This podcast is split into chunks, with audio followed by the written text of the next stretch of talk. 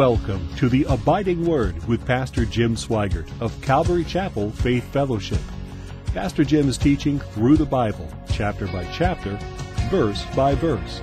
Now let's join Pastor Jim for today's Abiding Word.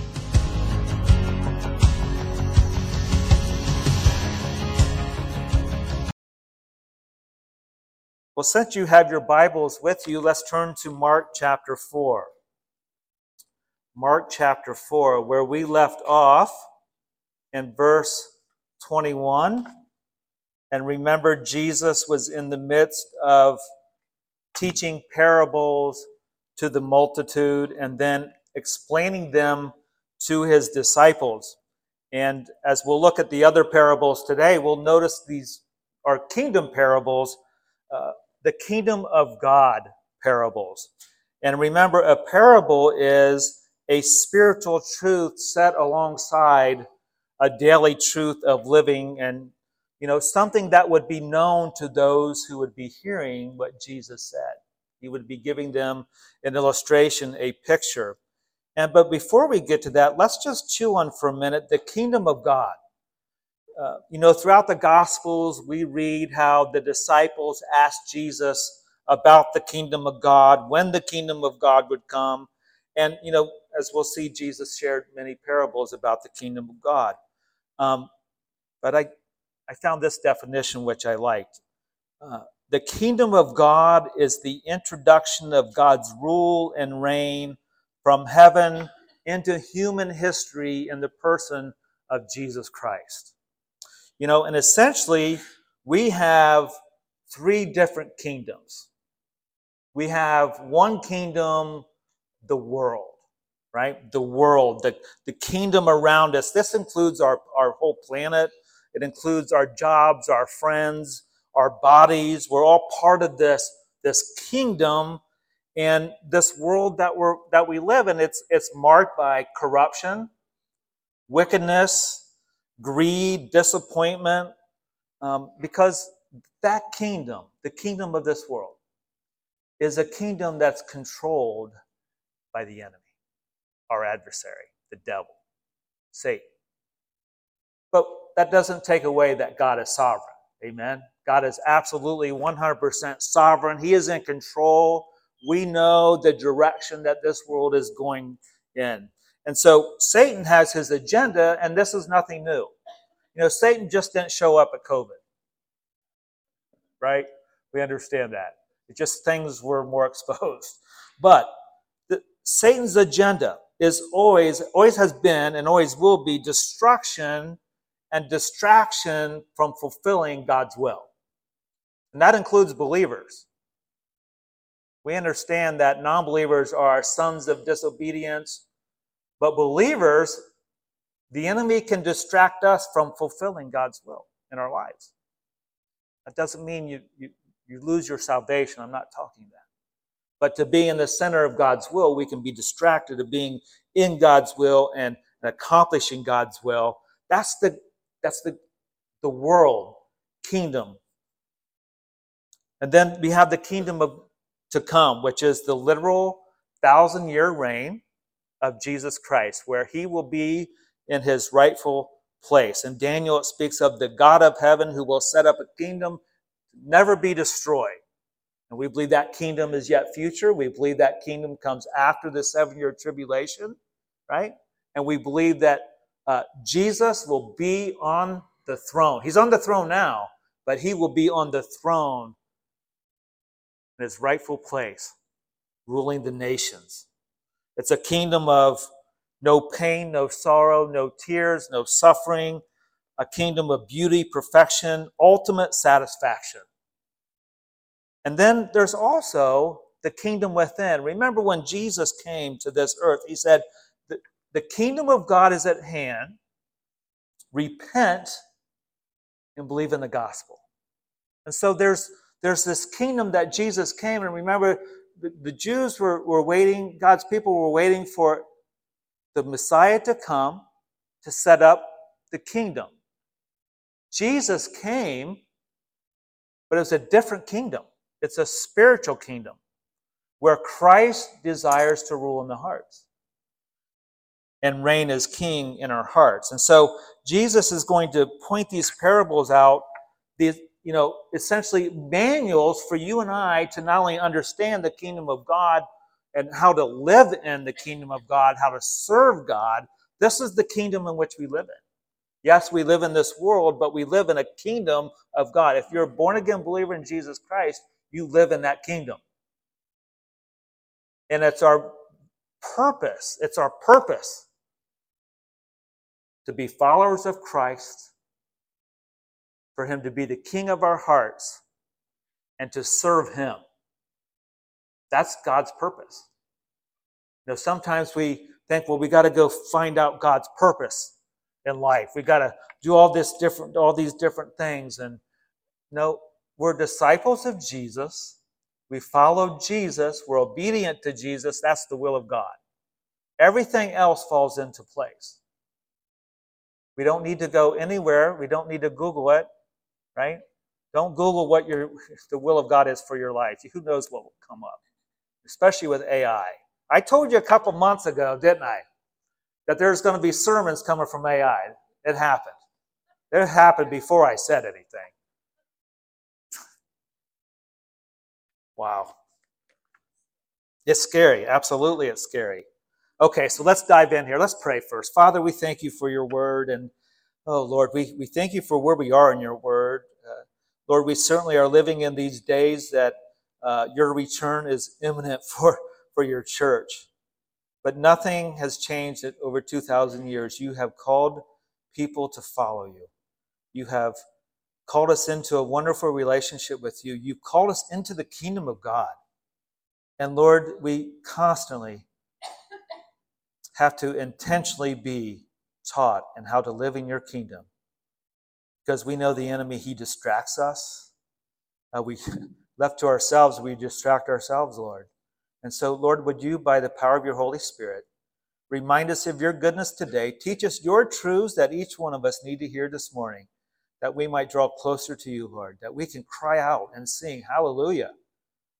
We love you, Lord. In Jesus' name, Amen. So let's pick up in verse 21. And it says of, of Mark chapter 4 Also he said to them, Is a lamp brought to be put under a basket or under a bed? Is it not to be set on a lampstand? For there is nothing hidden which will not be revealed, nor has anything been kept secret, but that it should come to light. If anyone has ears to hear, let him hear. So again, we have to remember the context, right? No matter where you are in the scriptures, you got to know the context. The context here, Jesus was teaching the parable of the soils. And if you go back to verse 11, we get the ultimate context. He said there of, of chapter 4, and he said to them, that them being the disciples, To you it has been given to know the mystery of the kingdom of God.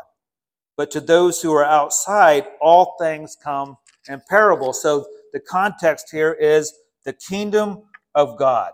And remember, Jesus taught the different soils or the different hearts that receive the word. And now he's pointing to here uh, the parable of revealing light. And he's saying here, the kingdom of God is like a lamp. And it's not like a, a lamp that you turn on today, like a, with a switch, with a cord connected to power. This is oil lamps, a little clay pot, oil uh, lamp. And so he's describing this as light being revealing. And the point Jesus is making is very clear. You don't take that lamp after it's lit, you don't, you don't hide it, but you want that light to expose, to reveal everything. What's the purpose of light?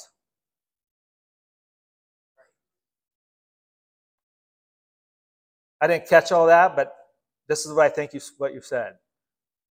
Light exposes darkness.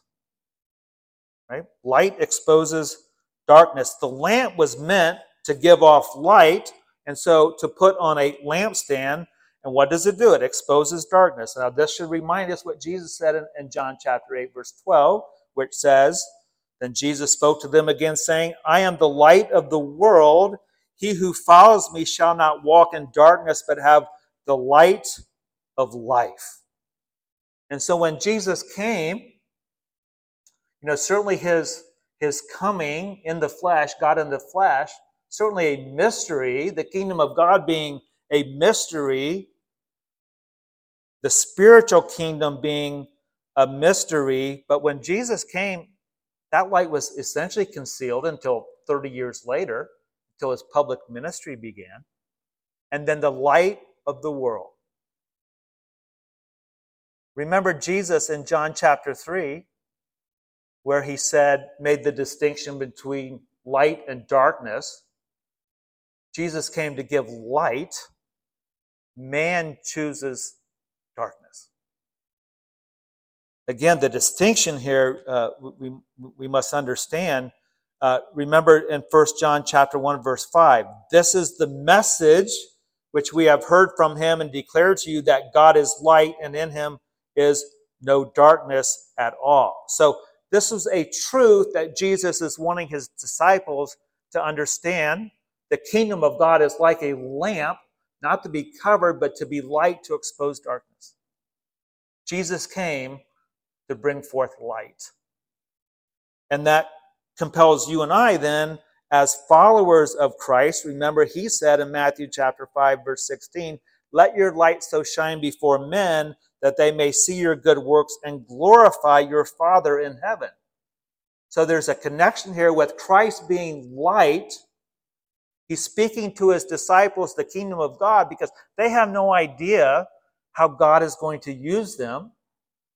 Remember, Jesus here, he's already chosen the 12 disciples. They have no idea, but this, this speaks, doesn't it? We oftentimes pray, Lord, help us to be, we just prayed for the students and teachers to be light to the world. What's that mean that we are light to the world? Well, the connection has to be with Jesus because he's the light of the world. The only way we can be light to the world, fulfilling what Jesus instructs us to do, is to be connected to him. There is no fruit without him. We can't bear light without him. And so he's, he, you know, the gist of this, he, he, he's passing it on to them that they go scream it from the mountains. Amen? That they bring forth truth. Verse 23 uh, tells us, you know, the importance. If anyone has ears to hear, let him hear. Remember, we talked about that last time when the Pharisees and, and the Jewish religious leaders were there if you have ears to hear, we have to have ears to hear. And then he goes on in verse 24. Then he said to them, Take heed what you hear. With the same measure you use, it will be measured to you, and to you who hear, more will be given. For whoever has, to him more will be given. But whoever does not have, even what he has will be taken away from him from him. The literal translation here, and the hearing, what's Jesus wanting them to hear? The understanding of what he's saying. And so he's saying, understand what you are hearing, carefully cons- uh, considering the word of God. Verse 25 says, For whoever has to him more will be given. More of what? Understanding. You know, for me, it's it never gets old. It never gets old to share with people the importance of being in the Word of God. And why would I say such a thing? I'm a pastor. It better not get old. Because I think that's where the church goes off mark. Well, it's not think, I know that's where the church goes off mark. When we feel like we have feel like we have to do something to entertain the sheep, to maybe get them to come in, or to encourage them, or to entertain them in some way. See, the Word of God is very entertaining. Have you not read the life of David? Or Moses? Or Abraham? Or Paul? Or Peter? And most certainly Jesus. The Word of God. It comes with the responsibility, though. It comes with the responsibility as we consider it um, and, and share with people the importance of being in the Word of God.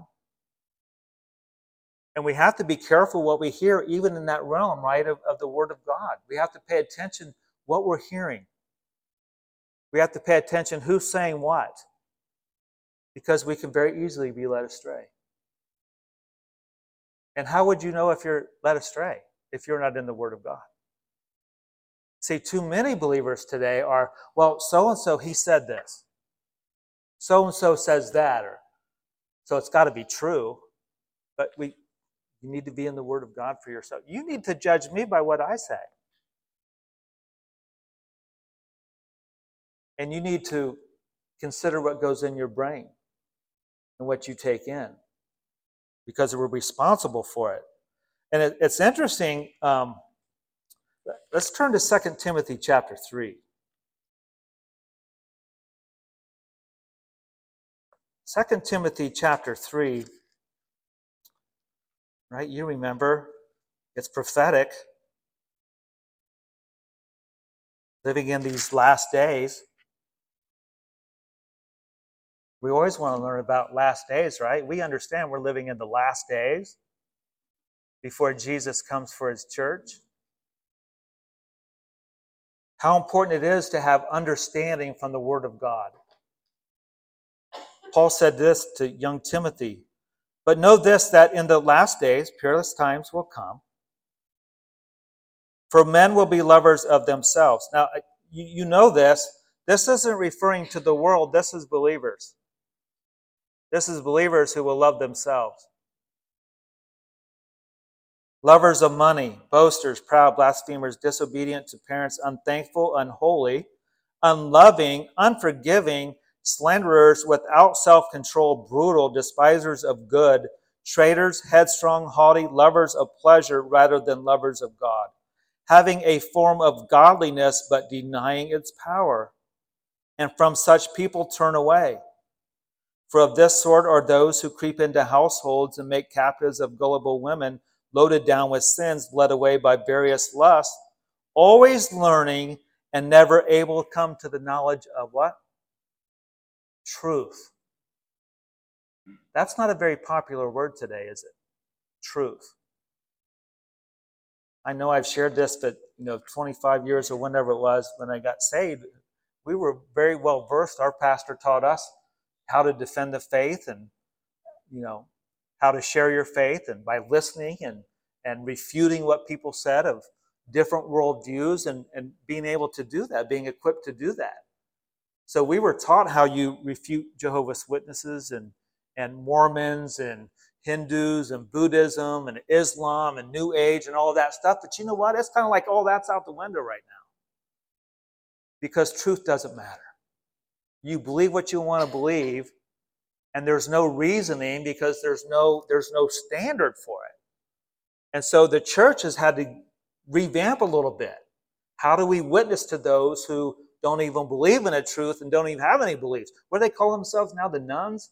Not the N U N S, but the N O N E S, right? They don't have any beliefs. Well, that is a belief, right? That's a belief. You say you don't have belief, was that an absolute that you don't have a belief? Well, we can go that route all day long, but you, you get the gist, right? How do you minister to them? With the Word of God, with truth. We're living in days where truth doesn't matter, and unfortunately, this mindset certainly entered into the church. You take away truth, what do you have? And we believe truth essentially is the person and work of Jesus Christ. Amen. Psalm 119, 105 says, Your word is a lamp to my feet and a light to my path. When you read that, how, do you picture this? A lamp? I, I told you before there's no flashlights or anything. I always picture David with a flashlight, but it's not a flashlight, it's a lamp and how important it is that we have a light to our path today. Amen? Because if we get off the path, there's darkness. We have to have that light to make sure we stay on the path as we live in this world of darkness. Again, there's there, if we're not in the kingdom of God, we're in the kingdom of darkness. Well, Jesus goes on then in verse 26 and he said, The kingdom of God is as if a man should scatter seed on the ground and should sleep by night and raise I'm sorry, raised by day, and the seed should sprout and grow. He himself does not know how, for the earth yields crops by itself, first the blade, then the, then the head, after the full grain in the head. But when the grain ripens, immediately he puts in the sickle because the harvest has come. And so here we have the parable of the growing seed. And it's pretty straightforward. Certainly a mystery to a farmer who sows the seed, goes out and plants the seed in the ground, goes to bed, wakes up, and there is a sprouted seed. We know it's not that easy, but the meaning here is that although they certainly knew how things grew, they, they didn't know everything.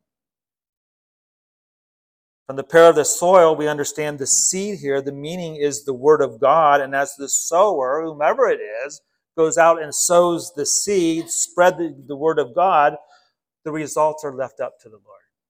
And this is this is not the easiest thing to do. I know I have been guilty of sharing the gospel and so much wanting a result that you just keep on bashing them in the head with Jesus for two hours and nothing happens. And you wonder why. But God's so full of grace, He teaches us. We have to experience it. And when we're witnessing and sharing, uh, when the Holy Spirit is really working, or back off and let Him, we leave the results in God's hand. We're to be faithful in the sowing the seed that there will be fruit, but the fruit's all His. That's why some of these ministries that they go out and they share the gospel, and the next week they count, they, they make a tally. You know, all glory to God. I don't want to condemn them, but it's not all about the numbers, is it? Praise God, it can be fruit to the Lord, but sometimes we get so focused on the numbers and analyze everything that, that we quench the Holy Spirit. Jesus, or in Isaiah 55, 11, it says, So shall my word be that goes forth from my mouth. It shall not return to me void, but it shall accomplish what I please, and it shall prosper in the thing for which I sent it. And it takes faith to understand that. I remember years ago we were part of a, a movement that went out and intentionally shared the gospel and uh, this was a learning thing for me. This is where the bands and the Bibles came from, but just wonderful tools that I believe in. Not the only way, but it, the Lord taught me some things. And I remember the first time we went out, we were sharing with a guy, and it was going awesome. Just let the Holy Spirit work, and it was great and awesome. It wasn't going anywhere as far as him receiving, but you could just sense the Lord was doing something, maybe in those that were sharing. And all of a sudden, we get done, we're presenting the gospel to him, and he wants to start talking about Muhammad. I'm like, yes, this is good. And it's like the Holy Spirit, no, it's not. You're done. When we're out sowing the seed, we really do need to trust in the Holy Spirit and not what I call bulldoze. You can bulldoze people, right? And they'll remember that you're a bulldozer. And that's why it's so important that we be prayed up and then to trust in the Holy Spirit. And then there's other times that the Lord will say, you know, you're not done. You need to keep on going. But it's about trusting in, in the Lord. But again, this also, as we see this the seed being sown, we also certainly applies to us as we go sow seed, but also applies to you and I, is that someone at one time shared with us, and then we began to grow, and we have a responsibility then to continue to grow in the Lord.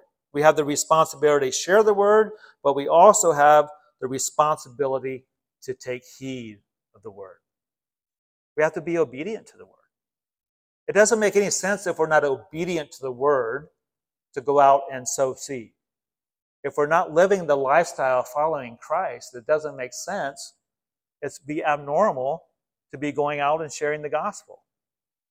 We have to be obedient to the Lord, trusting in Him uh, to bring forth the fruit, a crop in us. And it's interesting here, Jesus said in verse 29, but when the grain ripens, immediately he puts in the sickle because the harvest has come. And remember in Matthew chapter 9, where Jesus said to his disciples, The harvest is truly plentiful, but the laborers are few. Therefore, pray the Lord of the harvest to send out laborers into the harvest. So, we are living in a season that there's a harvest. We are living in this church age that the church is to go out, sow the seed, and for those that come to Christ, that there's a harvest in that. But the harvest Jesus is more talking about is a future harvest. And we understand that Jesus is coming soon. Amen. How many believe that? How many is ready? Okay, keep your hands up. Very good. Yeah, there's going to be a great harvest, but it's not here yet. And in James chapter 7, the Lord, through his word and his Holy Spirit, remind us of how we need to be patient and persevere. James 5, 7 and 8 says, Therefore, be patient, brethren, until the coming of the Lord. See how the farmer waits for the precious fruit of the earth, waiting patiently for it until it receives the early and latter rain. You also be patient. Establish your hearts for the coming of the Lord is for the coming of the Lord is at hand. Do not grumble against one another, brethren, lest you be condemned. Behold, the judge is standing at the door. So we understand the Lord desires for us, just as a farmer waiting for that fruit, waiting for that crop to, to bring forth, that we're to be patient and to persevere and be busy sowing the seed. Amen. Verse 30 of Mark chapter 4, Jesus continued and said, Then he said, To what shall we liken the kingdom of God? Or with what parable shall we picture it? It is like a mustard seed, which when it is sown on the ground, is smaller than all the seeds on earth. But when it is sown, it grows up and becomes greater than all herbs, and shoots out large branches, so that the birds of the air may nest under its shade. So here we have the parable of the mustard seed. And we know that Jesus frequently used the mustard seed as a symbol of faith. Remember Matthew chapter 17, verse 20. So Jesus said to them, Because of your unbelief, for surely I say to you, if you have faith as a mustard seed, you shall say to this mountain, Move from here to there, and it will move, and nothing will be impossible for you, of you. So Jesus encouraged the disciples. We're encouraged to encourage one another to have faith like a mustard seed, because we know with a little bit of faith can accomplish a lot, right? It's the Lord doing the work by faith. But here in this parable, Jesus, again, speaking of the earthly manifestation of the kingdom of God. And the kingdom is going to be like a mustard seed that grows into a huge tree. Now, those who heard this would be alarmed because they would understand. How many have seen a mustard seed? A, a, a shrub, I should say, a, a tree. Here? A mustard bush shrub? No? How big how big was the one you saw? Julie? Pretty big. Okay, that's not what I wanted to hear, but okay. It was big. Okay. So I've never seen one, so I go by what I've read. This would be an issue of those alarmed at listening to Jesus at this time because it would be odd for a mustard seed to be planted and then grow into, uh, you know, a big tree. My understanding is it's a shrub or a bush, usually no more than 8 to 10 feet, which is big. What's Jesus talking about here? And I quite understand that there is different views on this, but I believe this is speaking of abnormal growth of the kingdom of God. Here on earth, referring to the church. And we certainly see that the church had a very small beginning. Remember, the 11 disciples and a few others saw Jesus in the upper room after the resurrection. Then you had a 120 gathered at Pentecost.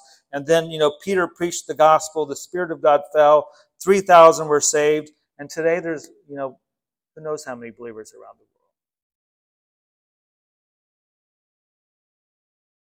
But the super, it's supernatural, supernatural growth. When you think about how amazing it is, partakers of the divine nature, that's that's supernatural. And chewing on that this week, how amazing is it? For one, that we're even saved. And then the church. You know, I praise the Lord for Calvary Chapel Faith Fellowship every day. It's a blessing. It's, it's amazing that the Lord would use any of us. but He does. And it's supernatural. It's can only happen because God revealed himself at one time to you and to us together as a church. It's just think of the we sing about this morning the, the treasure of salvation. Yeah, it's awesome that we're saved, that we're not going to be judged for our sin. Our, our sin has already been judged at the cross, and we have eternity waiting for us because we know we're going to be in the presence of God. But do you do you chew on this? that God knows everything about yourself and he, he loves you. And even before you came to Christ, that now some of you are like angels. You didn't have that testimony where you were heathens like some of us others. But even in, he's But how awesome is it to be a child of God who he sought us out and he tells us, Come to me, and I'll take care of your sin. Look to my son. You admit that you're a sinner and believe that I sent him to die on the cross and believe that his blood was shed for me. See, we, we can get all tied up in what righteousness means and, and, and different things mean, redemption, but just to chew on the fact that God loves us. And He did something to prove His love. And then He invites us into the kingdom of God. And then we live in this whole other realm that's spiritual. And there's so many people out there looking for that thing, that someone to fulfill, but only God can fill. You think of all the different religions in the world striving to please God in some way, somehow. And yet, the truth, the truth, thy word is truth. Jesus is the way, the truth, and the life. What life? The life that God desires. Man, when we chew on that and, and stop and pause and it leads to worship. It leads to praise. It's treasure. And not just for ourselves, but for one another as, as a body of Christ. I mean, don't you chuckle sometimes that in these days that we're living in? I remember when we first started talking about when the Lord was stirring things up, the conversations that we had. Are you kidding me? Started church. Crazy. Yeah, we were crazy enough to say yes. but it's a God thing. Just like it was when you got saved, that very moment that you confessed Christ as your Lord and Savior. And the amazing thing is, is that we, we don't have it all together. We don't know the whole Bible, but we walk with Him. We walk with Him and we learn from Him he gives these parables about the kingdom of God, and then we chew on them. And you know how we really learn the parables? By experience, experiencing the wonderful grace of God. Now, it really is totally amazing the mystery of the church that Paul talks about, how it's been revealed now. and what, what God has in store for his church. That's exciting. I mean, don't you have to agree? There's a little bit of flesh in you, right? Please, somebody say yes. Am I the only one? I mean, I know we're going to, when we're taken out of this world, it's a twinkling of an eye. It's going to happen so fast. But I just, I got enough flesh in me saying, I want to look down and say, yes. And that's pretty fleshly. Because Jesus, I see I caught myself here. The Lord doesn't do that. You know how we're going to gain victory in this world by the lost? We already got victory through the cross. But to win the culture is to be Jesus. We can't use the excuse that we're living in these last days and it's hard. Nothing's changed since 2,000 years ago. There's a lot's happening. We're closer to Him coming for His church. We talked about this on our vacation. There's the lie, there's truth. There's light, there's darkness. That's always been. God calls us to live as light. Now, back to this parable, the key to understanding this parable is the mustard seed, meaning here the birds of the air. The birds of the air connects with the birds that Jesus talked about in the parable of the soils, the birds that come, which is Satan taking away the seed, the word of God. The birds remove it from people's lives. And the parable of the soil, remember, Jesus mentioned Satan is the one who comes and he takes away the seed. And I'm sure you know people that, yes, they may even made a profession of faith. The, the word of God is given, the gospel is given, and then it comes and and then Satan comes and just takes it away. The implication here is that the abnormal growth of the kingdom provides an opportunity for false teachers to come in. I know this can be debated, but I believe this is the interpretation that the abnormal growth leads to the opportunity of false teachers to come in and take away the word of God. You know, the church looks bigger and bigger and bigger, but not being the real church.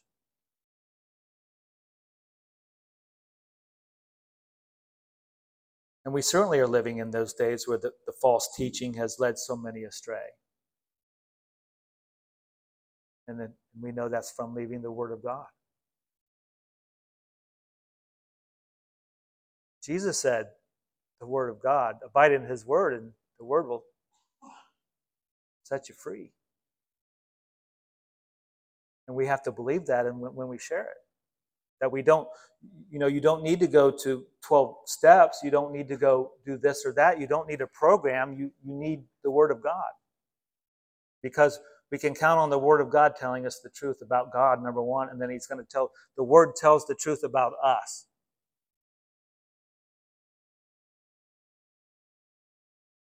And then Jesus, then it says here, verse 33 and with many such parables, he spoke the word to them as they were able to hear it. But without a parable, he did not speak to them. And when they were alone, he explained all things to his disciples. I highlighted that in my Bible this week. I love this. And when they were alone, he explained all things to his disciples. And I wrote in my Bible, and I wrote the word unique. Again, this is about treasuring the church treasuring our relationship with God, treasuring that we're as a disciple. If you could picture Jesus sharing these parables and the disciples listening, and then they get alone with Jesus, they get the explanation. And how important it is for you and I to get alone with Jesus. Alone as in one on one, but also as discipleship groups, getting into the Word of God. We've always seen the importance of taking heed the Word of God and growing. And we're going to talk a lot more about growing spiritually as we go through the Gospel of Mark. But how important it is to be part of a discipleship group. What's a discipleship group? Well, where a group of disciples meet to get into the Word to learn about the kingdom of God. You can't grow without being in a discipleship group whatever that looks like. We can't grow by living life isolated and separated. God didn't create us that way. He creates the church to be unique. And you see this wonderful picture here. When they were alone, he explained all things to his disciples. Have you ever sat alone with the Lord and then he reveals something to you and you think it's all new and then you realize it's nothing new, but you just you got eyes to see? You think like you just it's it's amazing. And God speaks through his word.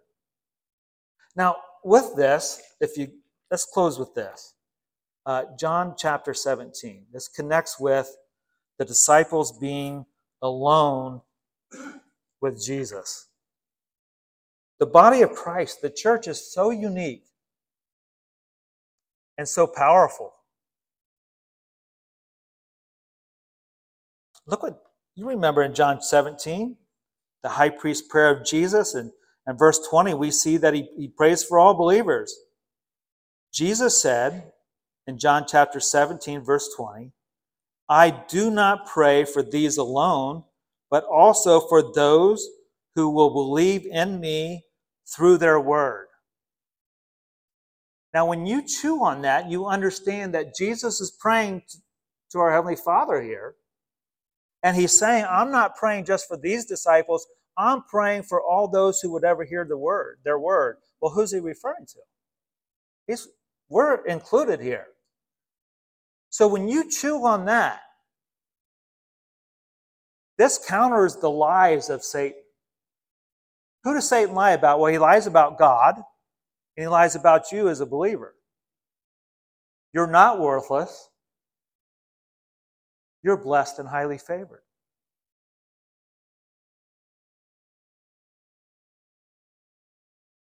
This is one of those verses that just like kicks the enemy right in the, right in the nose.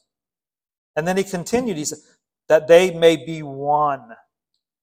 As you, Father, are in me, and I in you, that they also may be one in us, that the world may believe that you sent me.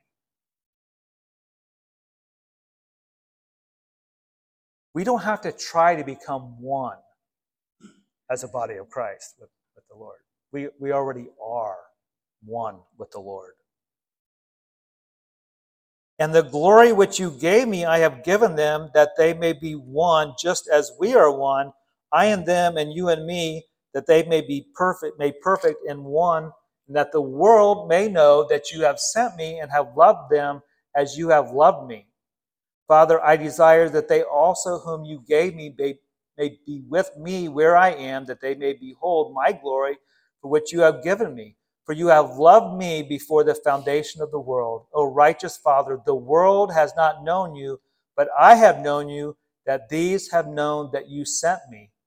And I have declared to them your name, and we de- will declare it that the love with which you love me may be in them, and I in them. You think back a year ago, Calvary Chapel Faith Fellowship had its first service. But it's interesting to think that the Lord knew before the foundation of the world. And that in itself is pretty wild. But He knew. And if there's one testimony, I know I've shared this many times. If there's one testimony that I hear from visitors, I don't know if there's any visitors here today, but one testimony I hear often is the unity that is felt here. That's not something that we came up with. That wasn't in the, the mission of the church handbook. It certainly is in the handbook, but you can't do that on your own. It's a work of God, it's a work of the Spirit. And it can only happen when our eyes are on Him and we allow Him to work through us, and the results are in His hands. This unity is something that we can never take for granted. The love that we have for one another comes from the love that God has for us, the love that we have for Him. We can't take it for granted. These parables are so fresh and instruction for us to live in these last days, to be true light And again, we can only be true light if we're connected to Him. To be light to the world is to allow the kingdom of God flow through us, Jesus flow through us unto others. And we have to pray and pray and pray and keep our eyes on the Lord. It's interesting when you think about the disciples being alone with the Lord here. They didn't know a, you know, a small amount of what we know. Obviously, we're on the other side of the cross, but they walk by faith, and the Lord desires for us to walk by faith. Amen. So let's keep pressing on, pressing in, seeking the Lord. I just pray the Holy Spirit will shine these parables into your heart and bring more understanding. It's a wonderful thing to be a child of God, to be pointed to the Word of God, where we learn about the one who created this whole universe, the one who's loved us and demonstrated that love, the one who's given us so many wonderful, precious promises, and to know one day we're going to be with Him for eternity. Amen. And we have the blessed responsibility of going and sharing sowing the seed, believing the truth, living the truth to a lost generation. It's our mission. I pray this would be our passion. Amen. Father, we thank you for your word. Lord, it's, it's been a wonderful year. It's hard to believe a year has gone by, but Lord, we're, we do not want to look back. We want to look forward and see that your hand is upon us, Lord. We, we pray for your Holy Spirit to continue to bring us the truth of your word as we learn these parables and we learn of what true discipleship is. And maybe we need to be renewed, Lord, and following you and um, trusting that you will make us fishers of men. You'll make us into the man that you want us to be. You'll make us into the women that you want us to be, Lord. And I, and I pray, Lord, that our hearts would be open, uh, saying yes, Lord, to however you may be leading. And Father, knowing that uh, the mystery, certainly a treasure to be in the kingdom of God. Lord Jesus, you are our King, and we love you, Lord. And it's in your name we pray. Amen.